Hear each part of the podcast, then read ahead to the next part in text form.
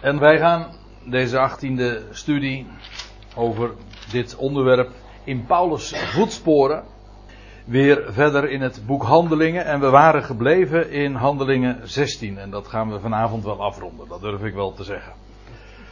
En we moesten daar nog een vijftal, zestal versen van bespreken.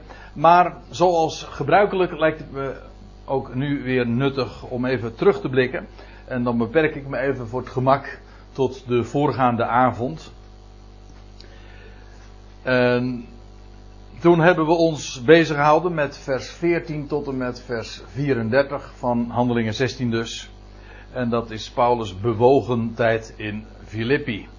En als ik zeg bewogen tijd, dan bedoel ik dat eigenlijk wel dubbelzinnig. Ook daarin weer letterlijk en figuurlijk. Want u weet, daar heeft toen een aardbeving plaatsgevonden en dat is erg bewegelijk. Ja, dan word je bewogen. Ik heb het nooit meegemaakt, maar dat, uh, dat, dat wil ik wel aannemen. Er staat trouwens ook bij, geloof ik, dat het een krachtige aardbeving was. Dus ja, dat, uh, dat voel je zeker. En, nou ja, laten we nog eventjes zo een paar dingen de revue passeren die daarbij ter sprake kwamen. We, een van de namen die daarbij meteen al aan de orde komt, dat is Lydia, de purperverkoopster. Die trouwens niet een geboren Filippier of Filippister was. Maar ze kwam uit Thyatira. Maar ze verkocht purper, zij was een godvereerdster. En je leest dat zij, als zij dan Paulus hoort, dat de Heere haar hart opende, zodat ze aandacht schonk aan hetgeen Paulus te melden had. Dan kregen we dat, die merkwaardige geschiedenis over die, dat meisje, dat dienstmeisje met de Pythongeest. Hoe staat het in onze vertaling ook alweer? Nou, dat weet ik eigenlijk niet eens meer precies. Ja, een waarzeggende geest. Maar er staat, dat is zo, een waarzeggende geest. Dat klopt ook wel, want die functie had die, zo'n Python-geest. Maar eigenlijk, nou ja, we zijn de vorige keer er ook nog wel wat uh, op ingegaan. En hoe die Python eigenlijk een, uh, een slang was. Een overwonnen slang. Dat is, in de Griekse mythologie is Python een overwonnen slang, maar die de functie heeft van een orakel te zijn. En dat vind ik allemaal toch wel heel uh, ja, boeiend. Dat wil zeggen, eigenlijk is die, die Python, dat was een heel bekend begrip in die Griekse wereld, maar zo'n Python-geest uh, staat model feitelijk voor Satan.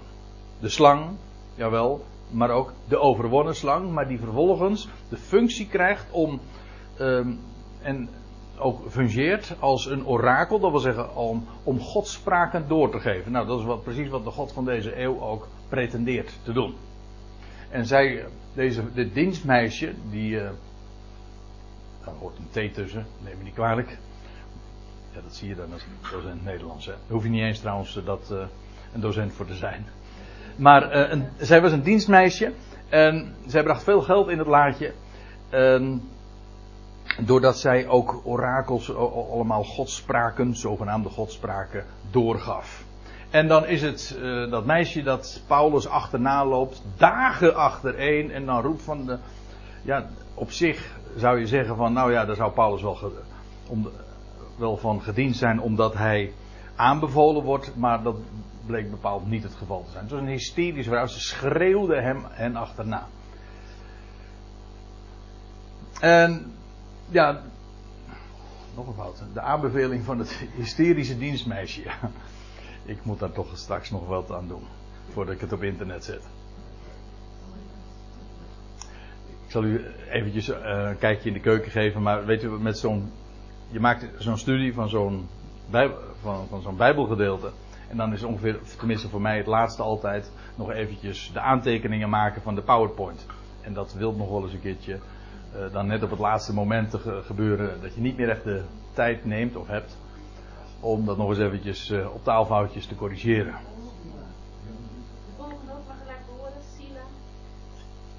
Silas. Ja. oh, ik, zo erg heb ik het geloof ik nog niet mee, vaak meegemaakt. Op één, op één diaatje. En meteen betrapt worden op een stuk wat fouten. Ja. Hè? Ja, precies, ja. Ja, eigenlijk doe ik dit expres. Dat, dat, dat vergat ik eigenlijk nog te zeggen. ja. Ja, en dan is het uh, Paulus ook die, die geest gelast uit te gaan. En dat, uh, dat werd niet erg gewaardeerd doordat ze, zoals gezegd, heel veel geld in het laadje bracht. Nou, afijn, Paulus en Silas die worden op de marktplaats gebracht en worden daar mishandeld. Dan worden ze vervolgens ook gevangen gezet in de binnenste kerker, lezen we. En dan is het zo prachtig, ondanks het feit dat ze al gegezeld waren. En dat ze in de binnenste kerker met de voeten in het blok zaten. Dat ze midden in de nacht de lofzang van aan God zongen. En de gevangenen daar in, de, in die kerker, in die, in die gevangenis, die hoorden hen aan. En dan vindt die aardbeving plaats.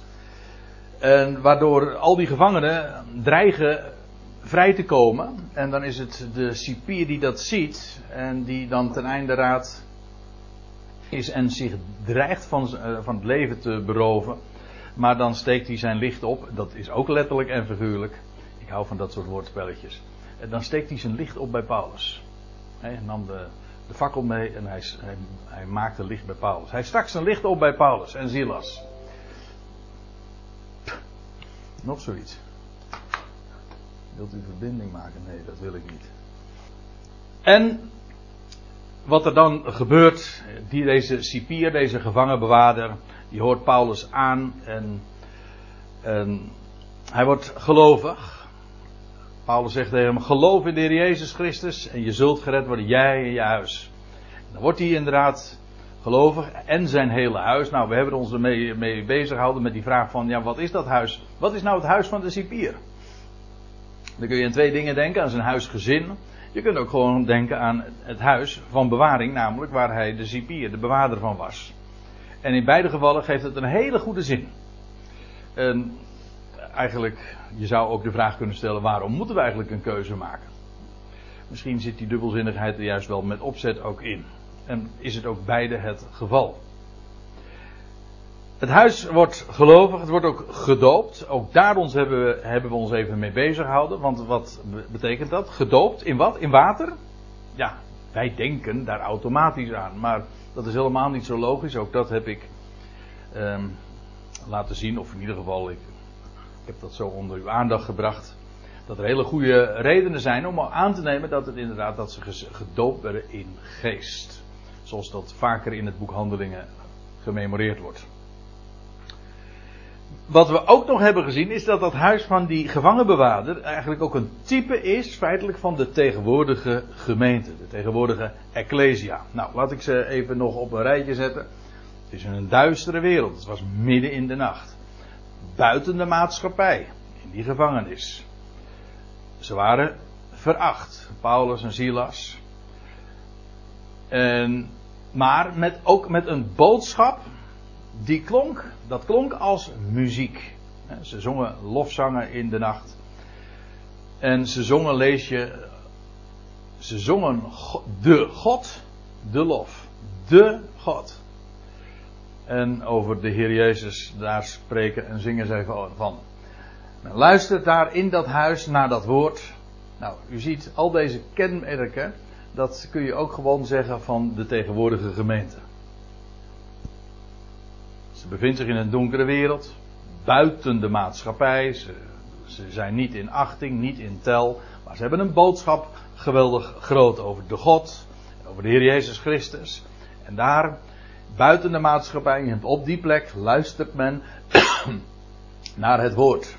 Men eet daar samen en men drinkt, ook dat hebben we gezien. En men verheugt zich. Allemaal in dat licht. In dat licht, in die donkere wereld. Nou, zo een paar van die punten waarbij je heel makkelijk lijnen kunt leggen en lijnen kunt trekken tussen aan de ene kant wat daar in, in Filippi, daar in die gevangenis heeft plaatsgevonden en anderzijds wat de, de gemeente vandaag is. Al die kenmerken die komen overeen. Nou, dat zijn zo van een aantal van die gedachten die we de vorige keer uitgebreid hebben besproken zo met elkaar. En dan stel ik voor dat we nu dus verder gaan. En dan komen we aan in vers 35. Ik had aanvankelijk een beetje de bedoeling toen om het hele hoofdstuk uit te, te lezen en te bespreken. Maar nou ja, dat, is niet gelukt. Maar dan lees je, na die heftige nacht, al die bewogen gebeurtenissen van de nacht, dan staat er, eh, en het was dag wordende. En toen zonden de hoofdlieden de gerechtsdienaren, u ziet het in de interlineair, de, de officieren die, die vaardigden de roededragers af.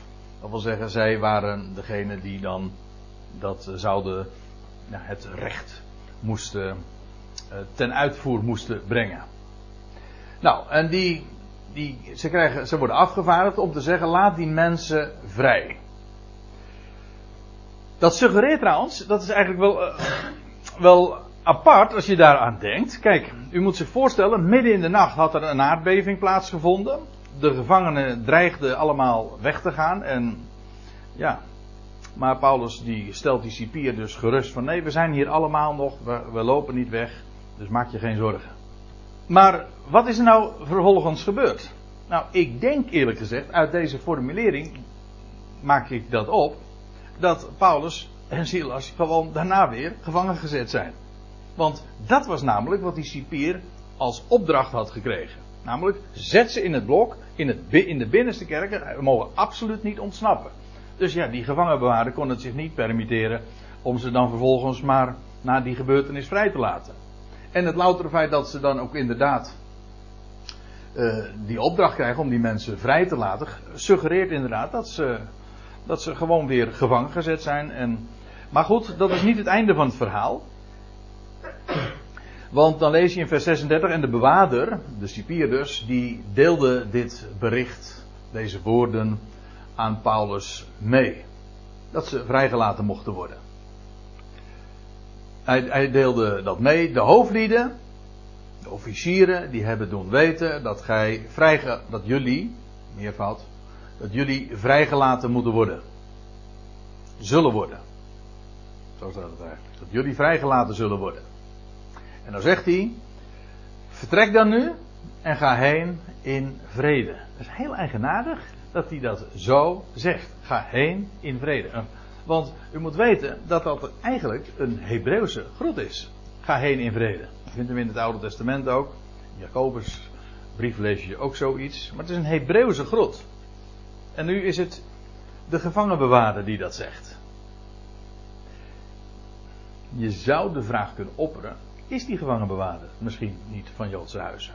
Maar ik kan dat verder niet bewijzen, maar het zou zomaar kunnen. Hoe dan ook, het is een Hebreeuwse groet. Sowieso, als Joden elkaar tegenkomen en in Israël tot op de dag van vandaag, wat zeggen ze? Shalom, vrede.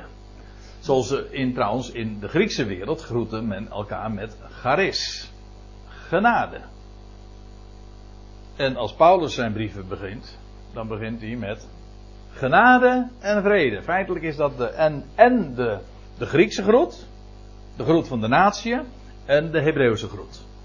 Ook hier weer feitelijk Jood en Griek, eigenlijk Griek en Jood. Genade en vrede. En feitelijk vrede is gebaseerd op genade, niet omgekeerd.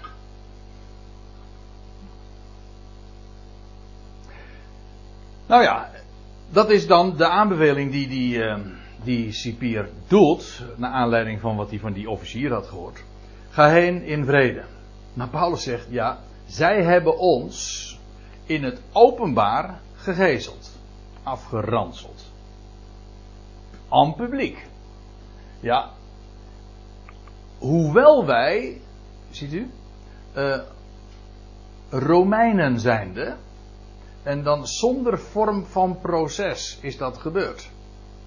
Letterlijk staat er zonder, ja, zonder veroordeling. Zonder dat we dus veroordeeld zijn en zonder dat er dus een rechtmatig proces heeft plaatsgevonden. En dat was illegaal. Kijk, je, je, je kan je de vraag stellen: waarom begint Paulus daar nou pas over? Waarom niet een dag eerder toen hij afgeranseld werd? Maar ja, ik denk dat er maar één verklaring voor is. Daar was toen zo'n enorme hysterie ontstaan. En zo'n enorm tumult dat mensen totaal niet voor reden vatbaar waren. Dat hij, dan kon hij wel iets roepen, maar uh, waarschijnlijk ook geen schijn van kans gehad heeft. Nu was alles inmiddels wat weer gekalmeerd. En nu kon hij zeggen van ja, wacht even, je kan ons nu wel zomaar wegsturen. Maar vergis je niet, er is iets vreselijk illegaals heeft er hier plaatsgevonden. Hij zegt, wij zijn Romeinen. Wij hebben Romeins burgerrecht. En dat betekent dat ze absoluut niet zonder, als je een Romeins burger bent, dan kon je ook inderdaad in bepaalde gevallen, bij veroordeling, kon je gegezeld worden, afgeranseld. Maar niet zonder vorm van proces. Dat, dat was een van de voorrechten die je had als Romeins burger. Dit was Paulus en Silas overkomen. En dat was dus illegaal. Hij zegt, en bovendien, jullie, ze hebben ons niet alleen in het openbaar gegeven, maar ook nog eens in de gevangenis geworpen. Dat is niet gezet, nee, gegooid. Dat is het eigenlijk. Hier staat een woordje waar ons woordje bal vandaan komt. Dat heeft te maken met werpen. Ze hebben ons in de gevangenis gegooid. En willen zij ons er nu ongemerkt, of letterlijk heimelijk, uitzetten? Geen sprake van. Dat, dat, wil, dat gebeurt niet. Kijk, de tegenstelling is, ze hebben ons in het openbaar gegezeld en nou willen ze ons heimelijk, gewoon in het verborgen, zonder dat er verder nog weer iets over gezegd wordt, willen ze ons weer wegsturen. Ja, maar dat gaat niet. En, waarbij je trouwens ook ziet dat Paulus dus aanspraak maakt op de rechten die, die hij kon ontlenen aan, van zijn, uh, zijn burgerschap. Paulus was een Romeins burger en hij maakt daar aanspraak op. En in dit geval was het denk ik niet alleen maar om het recht zijn beloop te laten hebben. Hij kon dit doen, rechtmatig. Hij kon er aanspraak op maken. Maar ook was nog iets anders aan de hand. Want feitelijk, wat hen achtervolgde, dat was de beschuldiging van oproer. Nou, als Paulus nu ongemerkt weggegaan zou zijn, heimelijk dus, dan had nog steeds die, die, uh, die geloofsgemeenschap, die ecclesie daar in Filippi, had daar in feite de aanklacht aan hun broek van oproerkraaiers. En nu wilde Paulus het anders. Hij wilde wel weggaan, maar dan wel onder voorwaarden. En daarmee maakt hij aanspraak op dat wat hij gewoon rechtmatig kon doen. En nu willen ze ons heimelijk eruit zetten, geen sprake van. Laten zij zelf, die officieren, zelf komen en ons eruit leiden. Met andere woorden, als nou die officieren ons gewoon aan publiek weg uh, weer uitleiden, dan is daarmee dus gedemonstreerd, aan publiek, zoals we aan publiek uh, te kijk zijn gezet en mishandeld, worden we nu eigenlijk ook weer aan publiek gerehabiliteerd. Dat wil zeggen, wij zijn dus geen oproerkaaiers, en daarmee uh, was dus ook iets uh, officieel en publiekelijk rechtgezet. Dus die officieren mochten nu zelf komen. En dan lees je, en de boden, de boodschappers, die, die brachten deze woorden dan over aan die hoofdlieden, aan die officieren. En toen, dan lees je, en zij werden bevreesd. Ja, logisch. Toen zij hoorden dat het Romeinen waren. Want dit was niets anders dan een, uh, een zware. Ja, dit was zwaar. Uh, een zware schending van het Romeinse burgerrecht. En dat kon hen nog heel duur komen te staan. Dus die officieren waren nu als de dood. Dat hier nog, dat dit muisje een staartje zou krijgen. En dat zou directe gevolgen kunnen hebben voor hun eigen positie. Dus zij werden bevreesd toen ze hoorden dat het Romeinen waren. En ze kwamen het hun verzoeken. Zie je hoe de toon nou ineens heel anders wordt. Ze kwamen verzoeken. En toen zij hen de gevangenis uitgeleid hadden, vroegen zij, ja ja, niet een autoritair bevel, nee, ze vroegen vriendelijk, heel beleefd, of zij de stad wilden verlaten. Dat was even een heel andere toon dan de dag daarvoor. Maar nu, op deze wijze, uh, krijgen ze dus publiek uitgeleide van die officieren. En dan lees je, en uit de gevangenis gekomen uh, gingen zij naar Lydia. Nou, daar begon ooit de geschiedenis in Filippi. U weet, ze hadden, hadden gelezen in, hoofdstuk, uh, nou, in hetzelfde hoofdstuk, in het vijftiende vers, dat ze bij Lydia hadden ze ook hun intrek genomen.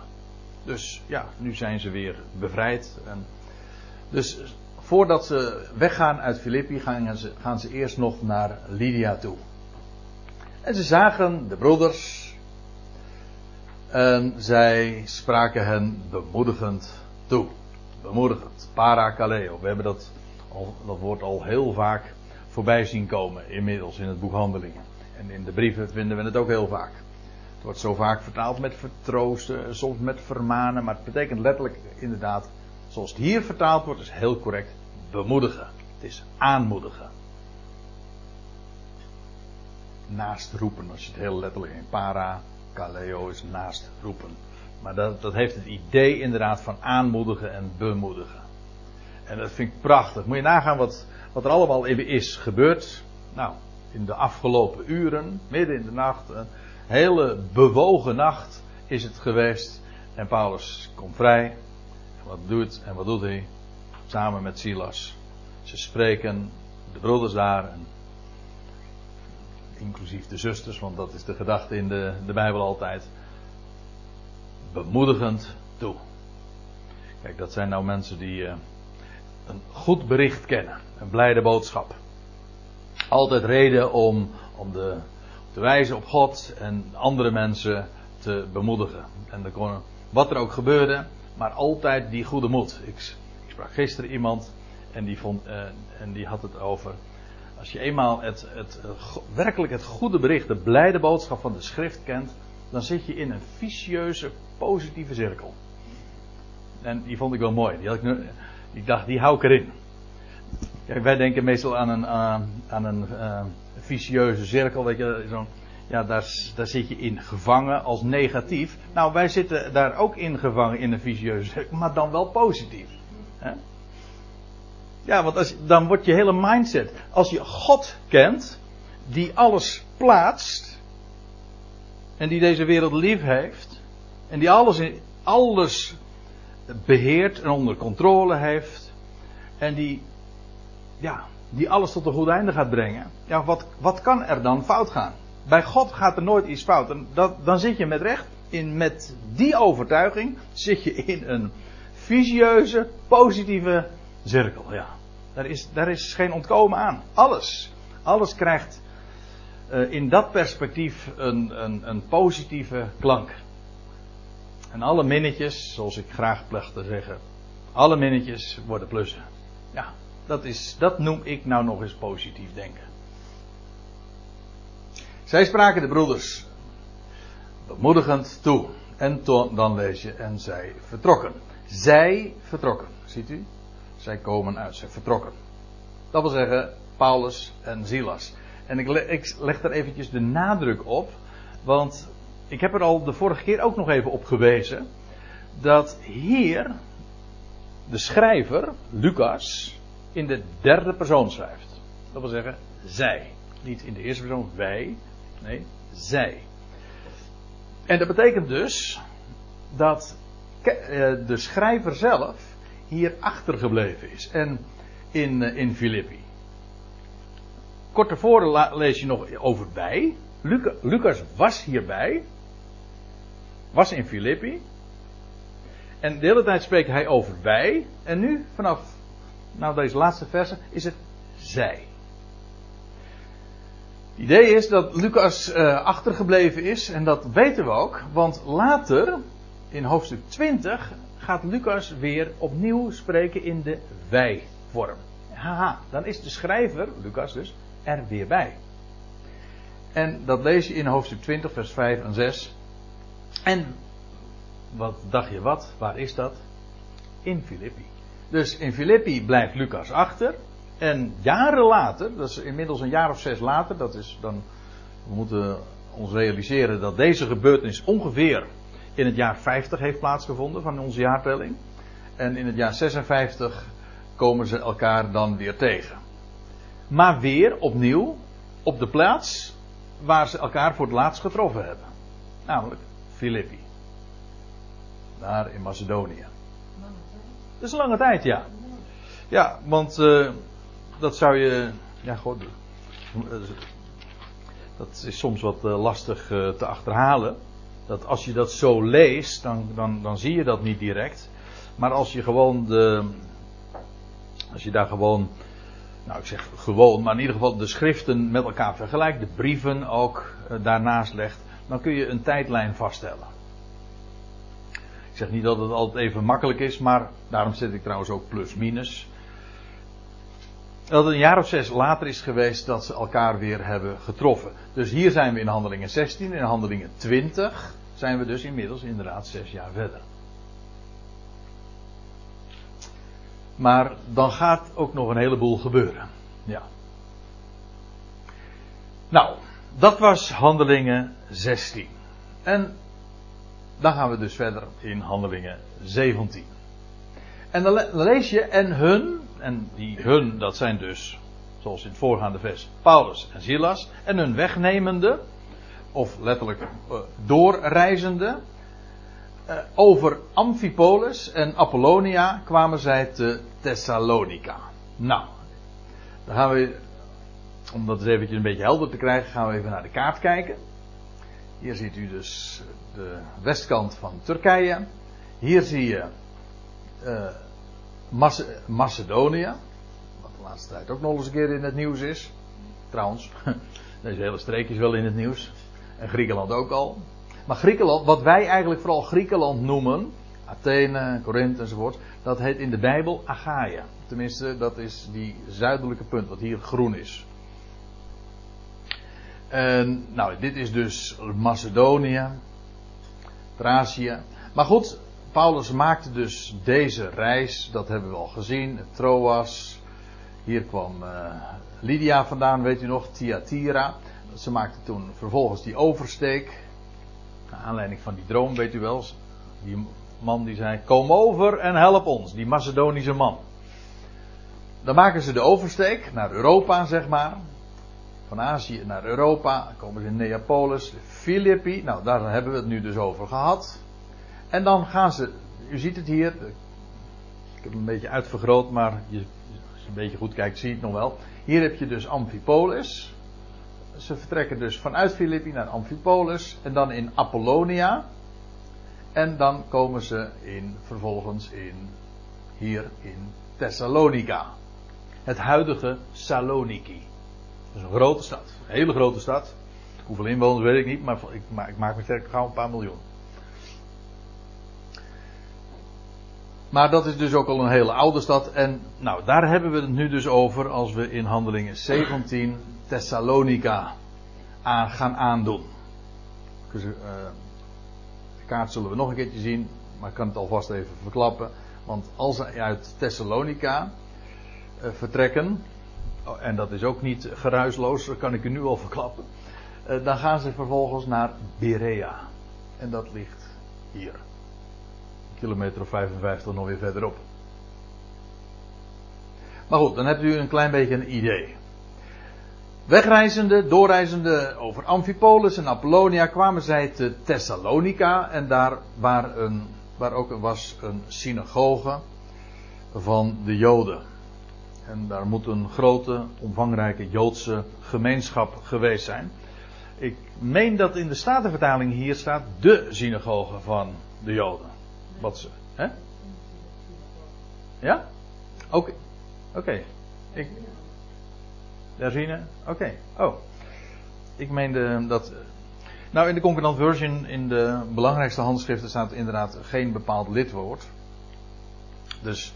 En dat is eigenlijk ook logisch, want als het inderdaad een omvangrijke Joodse gemeenschap is geweest, dan, is, dan zal één synagoge toch niet volstaan hebben. Lijkt mij zo. In elk geval, hij ging ook, uh, hij ging naar de synagoge van de Joden. Nee, pardon. wacht even, dat staat hier nog niet. Daar was een synagoge van de Joden. En dan vervolgens in vers 2. En Paulus ging zoals hij gewoond was. Dat was zijn gewoonte.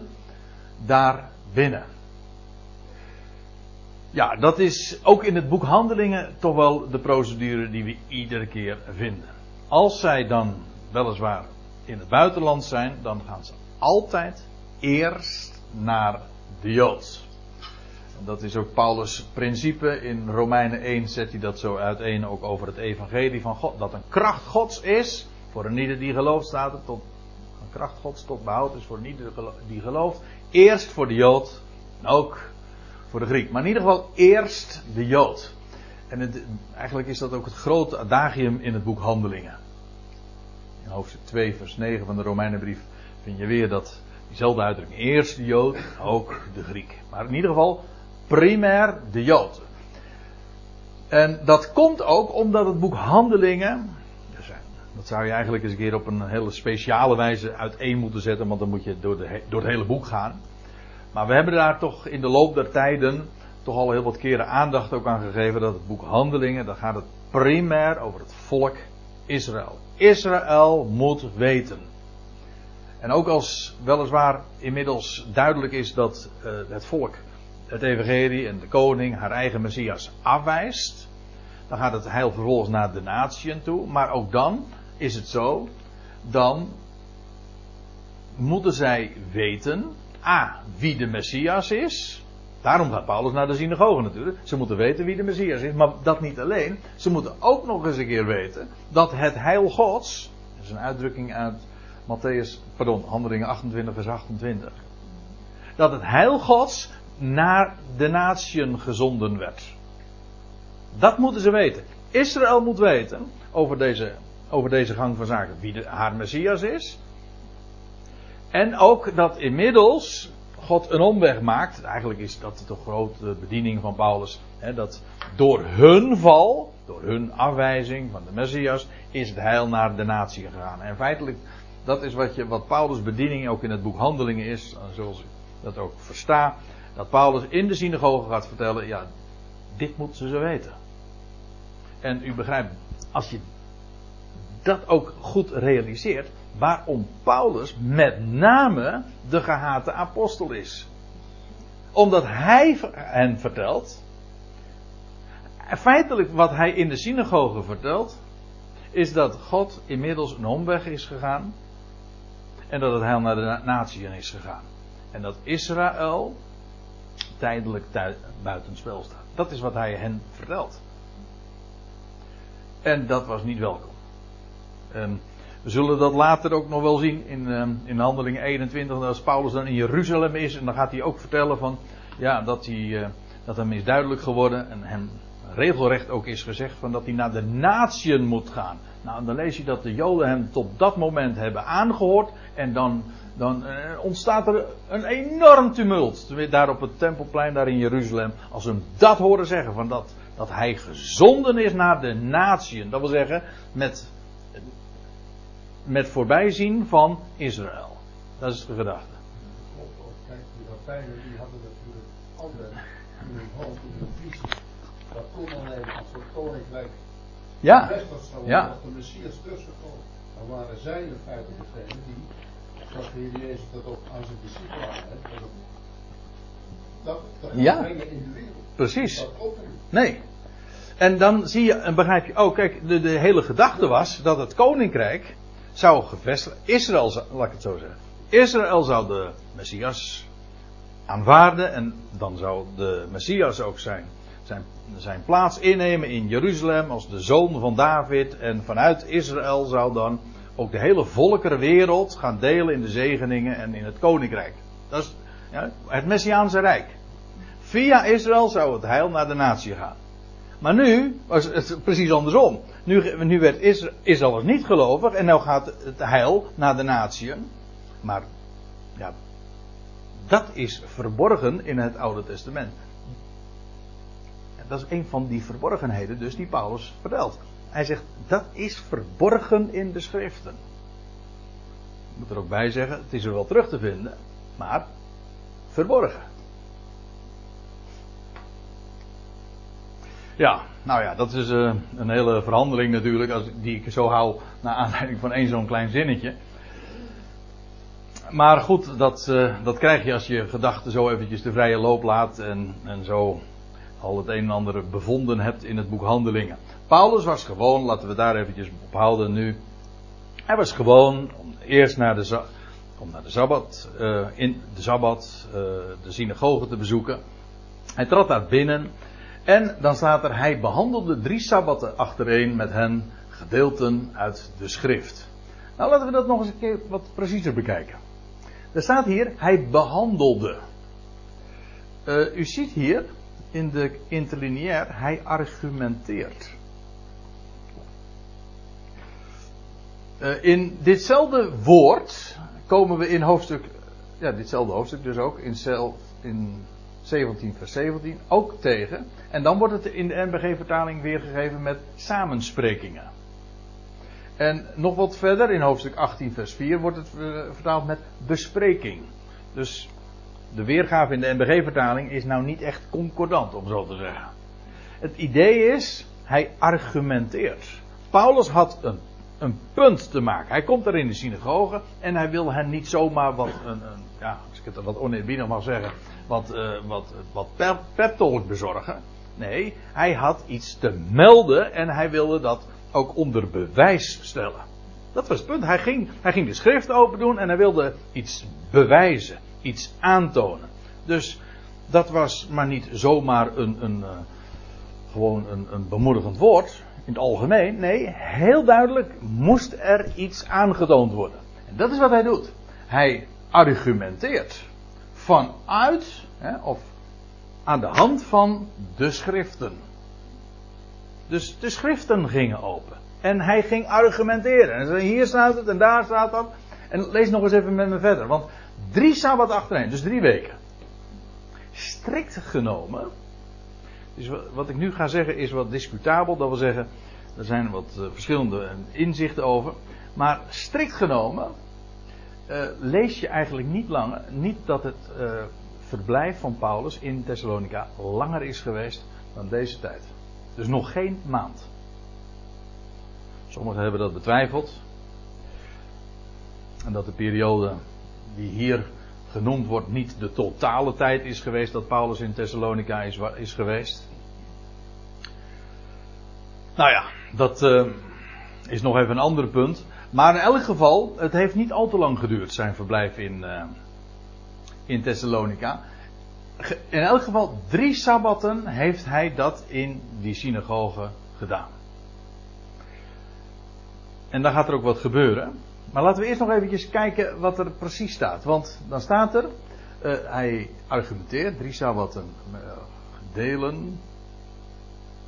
Ja, de schriften, niet gedeelten, maar gewoon de schriften. En door aanhalingen uitleggende. Nou, dat is echt een hele vrije weergave waar een heleboel misgaat. Of in ieder geval, en ook een heleboel ons ontgaat door die weergave. Ik zal het u laten zien. Er staat letterlijk, nou je kunt het hier zien, ontsluitende en voortzettende. Dat lijkt niet op uitleggende door aanhalingen. Wel, dat lijkt er toch niet op? Maar dit is zo mooi. En ik zal u ook laten zien dat het echt die weergave klopt. In de eerste plaats dat woordje uitleggen. Dat dan letterlijk ontsluitende. We zijn dat woord, dit Griekse woord, dit woord, zijn we nog niet lang geleden nog een keer eerder tegengekomen. Ik zal u zeggen waar. Dat was in Handelingen 16 vers 14.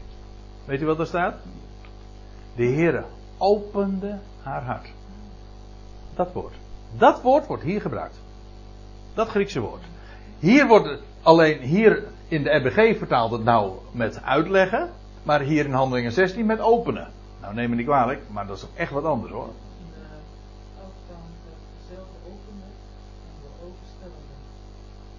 Ah, die, dat komt er wel heel dichtbij.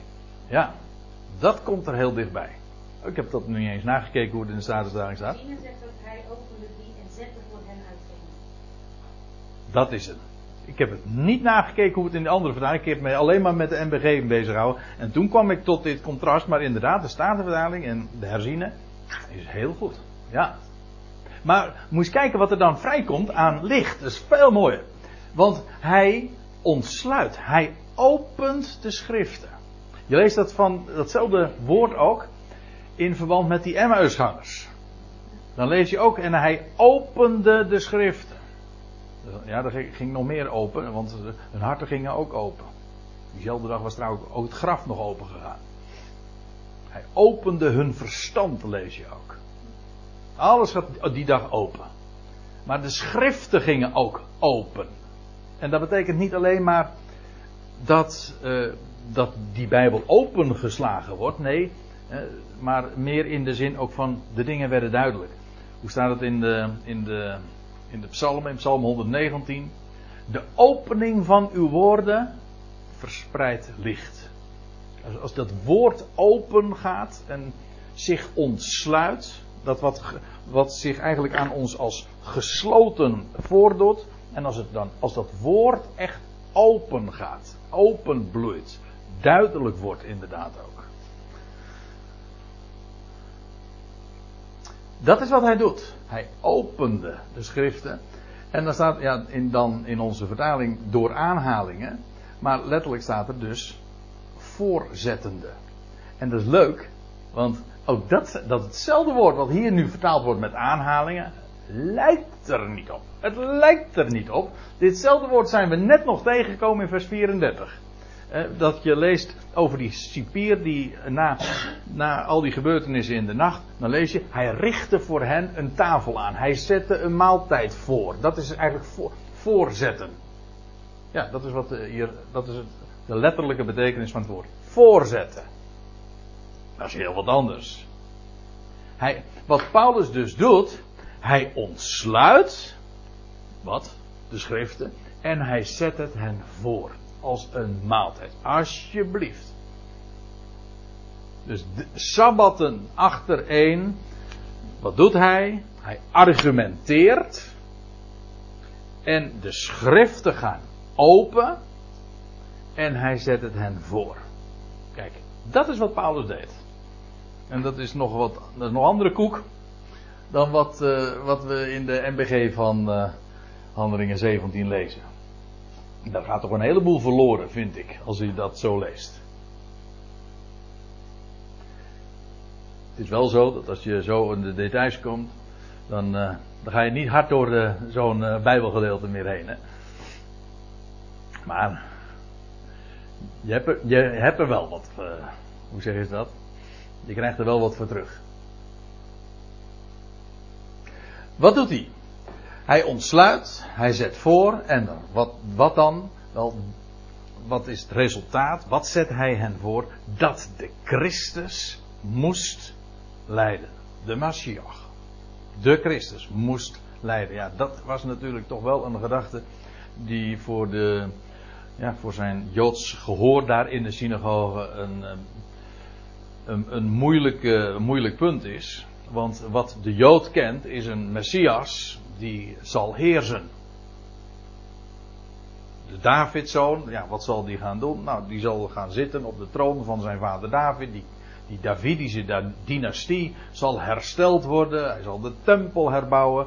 En zijn zetel nemen in Jeruzalem. Hij zal heersen over Israël. En, nou et cetera. En over deze hele volkerenwereld. Dat is wat een Jood denkt bij de Messias. Klopt dat dan niet? Jazeker. Dat klopt wel. Dat klopt als een bus. De schrift zegt het namelijk. Maar wat de schrift ook zegt. Eerst zal de Christus leiden. Hoe ik had het zojuist over die Emmausgangers. Weet u nog?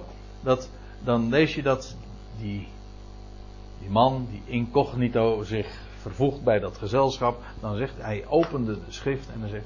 O onverstandig en trage van hart dat ge niet gelooft. Alles. Daar heb je het alles wat de profeten, wat Mozes en de profeten gesproken hebben.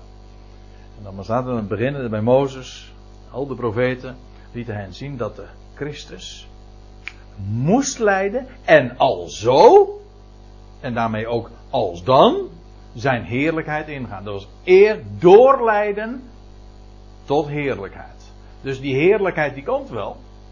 Dat zegt u ook in Romeinen 8. Ja. Precies. Ja. het is eigenlijk het eerst gedaan. Ja, precies.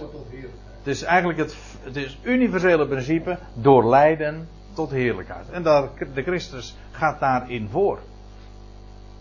En waarbij ik ook uh, nog uh, eraan moet denken dat wat de Jood gelooft over de Christus, namelijk zijn heerlijkheid en zijn plaats in Jeruzalem en de, de, de, de troon van David die hersteld zal worden en een vrederijk over deze wereld dat zal aanbreken. Dat is wat de Jood gelooft over de Messias. Weet u, dat is precies het deel wat de kerk weer niet gelooft. Scheren over één kam, maar dat is wat traditioneel. Ja, de kerk had immers de plaats van Israël ingenomen.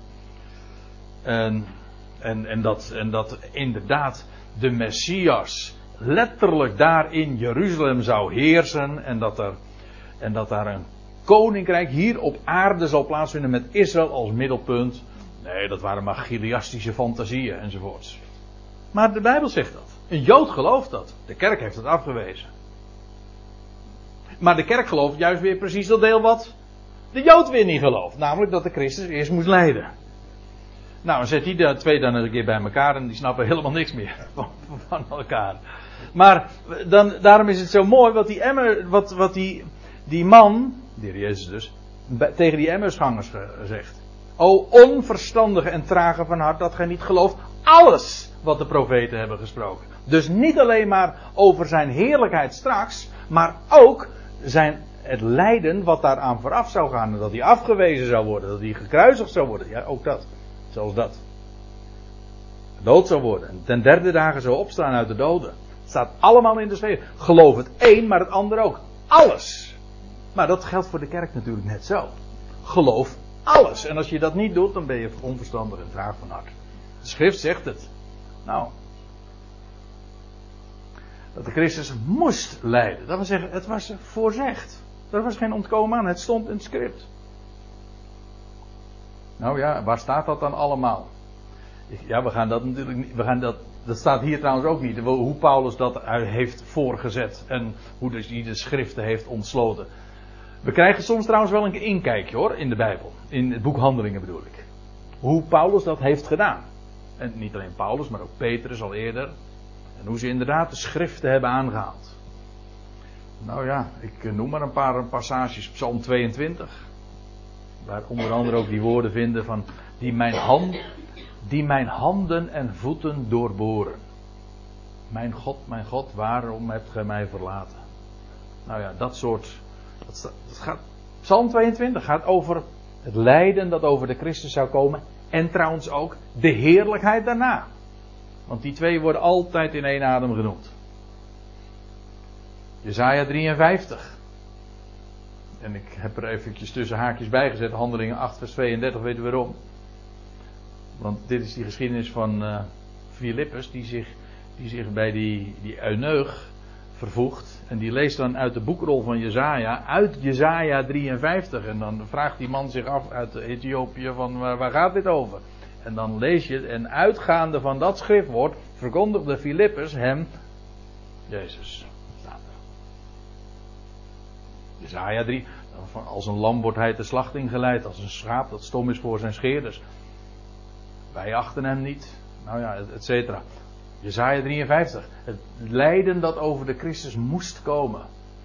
Wat dacht u van de offerdienst? Dat eigenlijk niets anders dan een één groot, één grote illustratie is, of een hele verzameling illustraties over, over het lam dat eerst geslacht moet worden en vervolgens na de slachting verhoogd zal worden. Dat is wat eigenlijk een offer is. Na de slachting vindt de verhoging plaats. Of wat dacht u van typen als Isaac? Die geofferd werd. En ten derde dagen, ja ja. Ik ga het niet afmaken, want dan zou ik weer op Isaac ingaan. Maar, eh, zijn, of over Jozef, die, die verworpen werd door zijn broeders. En dan incognito daar in Egypte te komt, maar dan vervolgens zijn volk, zijn broeders naar het vlees, het huis van Jacob gaat zegenen. Mozes, die ook afgewezen wordt. Maar uiteindelijk toch terugkomt en zijn volk uitleidt. Wat dacht u van David? Ook eerst gezalfd, maar vervolgens verworpen. Toen hij gezalfd was, was hij nog niet de koning. Hij, er ging een tijd van lijden en verwerping aan vooraf. Nou ja, enzovoort, enzovoort, enzovoort, enzovoort. Allemaal bewijzen, direct of indirect, typen of directe voorzeggingen over de Christus die moest lijden. En dat, dat is wat Paulus daar heeft uiteengezet en voorgezet. En, en daar, daar bleef het niet bij, maar ook, want er staat ook nog bij, en opstaan uit de doden. Ik stel voor, voordat ik daar nog wat meer over ga zeggen, dat we maar eerst eventjes gaan eh, pauzeren. Is dat